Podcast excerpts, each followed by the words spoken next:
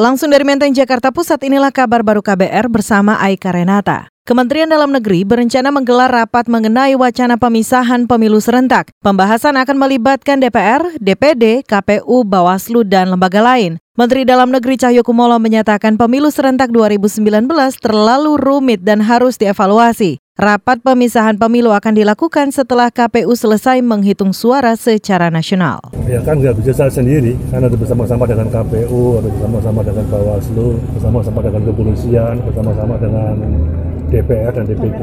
Tapi secara prinsip nanti setelah terbentuknya susunan keanggotaan DPR, DPD baru kita akan duduk bersama mengevaluasi secara detail. Saya kira tidak harus merombak undang-undangnya ya, tapi mana-mana yang memang harus disinkronkan, harus diserasikan, mencermati gelagat perkembangan dinamika evaluasi hasil pileg serentak 2019. Itu tadi Menteri Dalam Negeri Tjahjo Kumolo. Sementara itu Kapolri Tito Karnavian menilai Indonesia sangat berani melaksanakan pemilu serentak. Tito mengatakan banyaknya jumlah penduduk dan luasnya wilayah Indonesia menjadi tantangan penyelenggaraan pemilu 2019.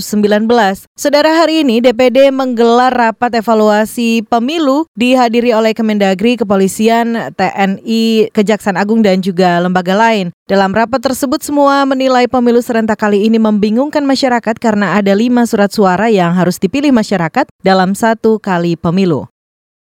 Kita beralih, Saudara. Satuan Tugas Mudik Gratis BUMN 2019 mengancam mencoret agen bus yang melakukan pungutan liar atau pungli dalam penyelenggaraan program mudik gratis. Ketua Satgas Mudik Gratis BUMN Budi Raharjo menyatakan pungli dari agen atau karyawan bus akan merugikan perusahaan. Ia meminta penumpang berani menolak jika diminta membayar biaya atau pungutan liar saat mengikuti program mudik gratis. Dan memang pernah kami memperoleh informasi dan kita bisa buktikan bahwa memang ada kutipan yang dilakukan oleh kru, langsung kita blacklist. Kita tidak pakai lagi PO-nya atau perusahaan otobus itu kita pakai lagi. Saudara, Ketua Satgas Mudik Gratis BUMN 2019 Budi Raharjo menyatakan pada musim lebaran tahun ini lebih dari 100 BUMN terlibat dalam program mudik gratis. Mudik gratis itu menggunakan moda transportasi bus, kapal laut, kereta api, dan pesawat udara. Diperkirakan ada lebih dari 250.000 orang mengikuti program mudik gratis pada tahun ini. Sementara itu, Saudara, hampir 13.000 warga Jawa Timur mendaftar program mudik gratis yang disediakan pemerintah Provinsi Jawa Timur. Kebanyakan pendaftar mudik gratis adalah penumpang dengan tujuan di beberapa wilayah seperti Ponorogo, Madiun, Ngawi, dan Magetan. Kepala Bidang Angkutan di Dinas Perhubungan Jawa Timur Serlita Ratna Dewi menyatakan saat ini pemerintah Jatim sudah menutup pendaftaran secara online karena sudah 70% kuota terisi. Sisa 30% kuota disediakan melalui pendaftaran langsung ke kantor Dinas Perhubungan. Per hari Jumat kemarin berapa? Sudah sekitar 12.900 sekian. Itu tujuan kemana? 20 kabupaten kota se-Jatim.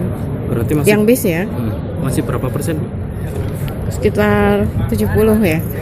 70%. Setelah sepekan dibuka offline ini. Tapi masih diberi kesempatan untuk teman-teman masyarakat yang mau mendaftar secara offline. Kepala Bidang Angkutan di Dinas Perhubungan Jawa Timur Serlita Ratna Dewi menyatakan untuk memenuhi kuota pendaftar, Pemprov Jatim juga mengalihkan rute bus yang masih sepi pendaftar seperti rute menuju Madura. Rute itu dialihkan ke jalur Ponorogo karena masih banyak pendaftar yang belum terakomodasi. Kita beralih ke informasi lainnya, Saudara. Komisi Pemberantasan Korupsi KPK meminta Hakim Pengadilan Negeri Jakarta Selatan menolak sepenuhnya gugatan pra-peradilan yang diajukan politisi P3 Romahurmuziy. Permintaan itu disampaikan Kepala Bagian Litigasi KPK Evi Laila di sidang lanjutan pra-peradilan hari ini. Evi menyatakan keberatan atau eksepsi dari tersangka Romahurmuziy adalah keliru. Evi menegaskan bahwa pengajuan ganti rugi hak atau rehabilitasi tersangka juga prematur. Hal-hal yang disampaikan oleh pemohon dalam permohonannya itu antara lain mengenai ketidakabsahan tertangkap tangan. Sudah kita jelaskan tadi bahwa tangkap tangan yang kita lakukan sudah sesuai dengan ketentuan yang ada dalam KUHP serta Undang-Undang KPK.